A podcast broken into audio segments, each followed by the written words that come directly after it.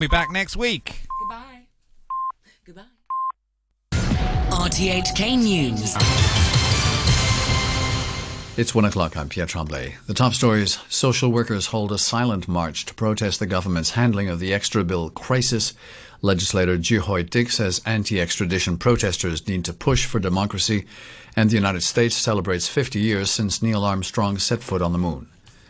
Several thousand social workers have marched in silence to government headquarters to protest the administration's handling of the crisis surrounding their failed attempts to amend the extradition laws.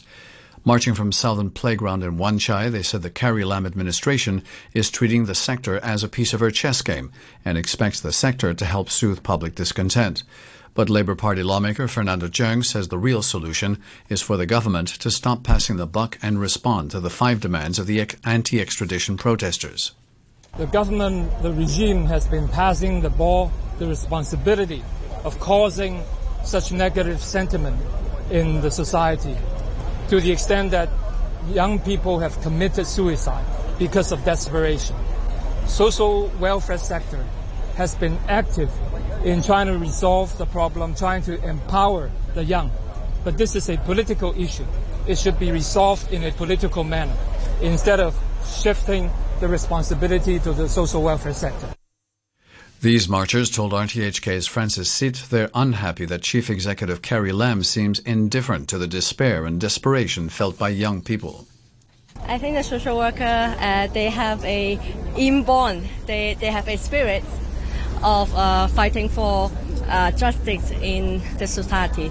So it's for a just society, just system. This cannot be solved like by individual casework like counseling. She seems that she don't really care about uh, the a lot of uh, cases of suicide. She didn't really uh, respond to that, and I think that she is uh, indifferent.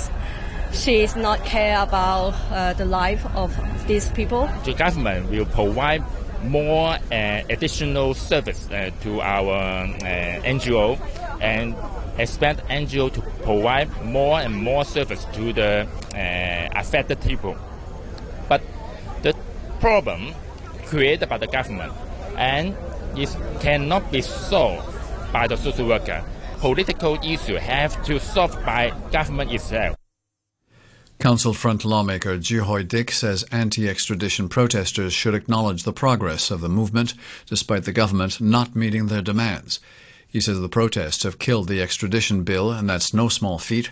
Mister Chu said people have to think about ways to transform the movement into a wider fight for freedom and democracy. Speaking on R T H K's letter to Hong Kong, he said activists have to think about those who aren't yet on board. We need to pay attention to understand the people who are not with us yet. Radical activists in the movement suggest that since peaceful protest itself is not enough to force the government to back down, we need to have stronger confrontations. While I do not deny the power of radical actions, I am deeply worried that it may become more difficult to win the hearts of those who are left behind. The exact moment the first human set foot on the moon fifty years ago has been marked with a celebration at the Museum of Air and Space in Washington, D C Crowds of visitors participated in a New Year-style countdown to the moment Neil Armstrong took what he memorably called a giant leap for mankind. I'm going to step off the land now. That's one small step for man, one giant leap for mankind. In nineteen sixty-nine, half a billion people watched the moment on television. Earlier on Saturday, the space agency NASA streamed the archive footage online, giving a new generation a chance to watch the landing. The Ministry of Health in Costa Rica says thirty-four people have died after being poisoned through drinking alcohol laced with methanol. The ministry also issued an alert against drinking several brands of spirits. Officials say they confiscated about thirty thousand bottles. People are voting in Japan for elections to Parliament's upper house. The center-right coalition of Prime Minister Shinzo Abe is expected to keep its majority in the House of Councillors, where just half of the seats are being contested. If the coalition can win a so-called supermajority of around eighty-five seats, Mister Abe is expected to press ahead with controversial plans to amend Japan's pacifist constitution. You're listening to R T H K. The time is five minutes past one.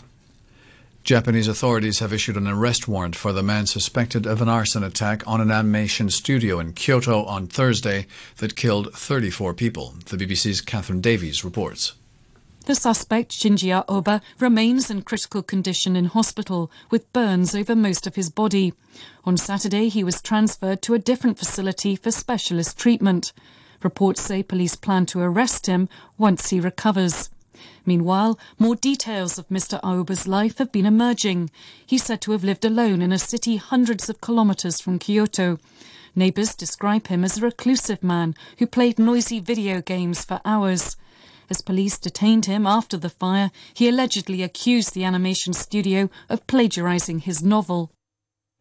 The NATO military alliance has condemned the seizing of a British-flagged ship by Iran on Friday, describing it as a clear challenge to international freedom of navigation. In a statement, the organisation said it supported U K efforts to resolve the issue through dialogue. Iran's state media says the ship and its crew have been taken to the strategic port of Bandar Abbas. The British Foreign Secretary, Jeremy Hunt, explained Britain's position. We will take further measures and announce those measures going forward on Monday. Our priority continues to be to find a way to de-escalate the situation. That's why I reached out to the Iranian Foreign Minister. But we need to see a due process happening in Iran as well. Iran has released dramatic footage showing its Revolutionary Guards seizing the Stena Impero on Friday. One of the four Democratic congresswomen subjected to racist tweets by President Trump last week has insisted that she and her non-white colleagues are not going anywhere. Alexandria Ocasio-Cortez was speaking at a town hall event in her own New York district. Once you start telling American citizens to, quote, go back to your own countries, this tells you that this president's policies are not about immigration, it's about ethnicity and racism. Last week, Donald Trump tweeted that the four congresswomen should go back to where they came from.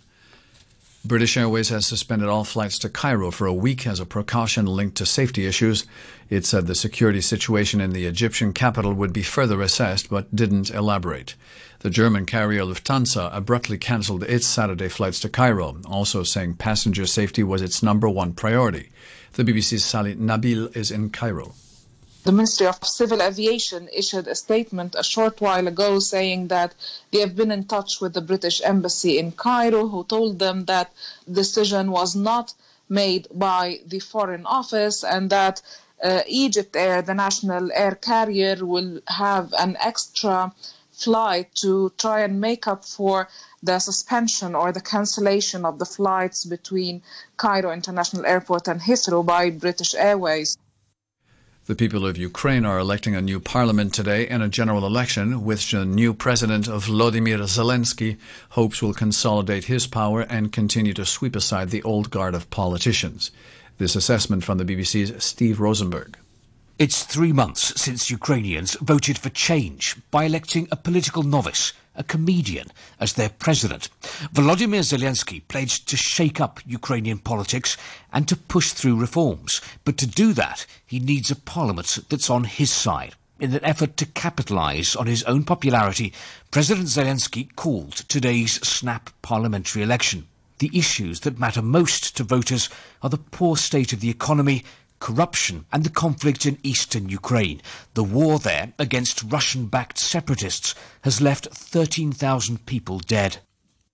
Sport, golf. Ireland's Shane Lowry on sixteen under par leads by four shots in the third round of the Open. The B B C's Sarah Mulkerrins sent this report from the course at Royal Portrush in Northern Ireland. In the first Open Championship to be held in Northern Ireland in sixty-eight years, it is a man from County Offaly in the Republic that has taken a four-shot lead into the final round. Shane Lowry produced a blistering eight under par round of sixty-three to sit top of the leaderboard on sixteen under par, with Tommy Fleetwood, the nearest challenger, on twelve under.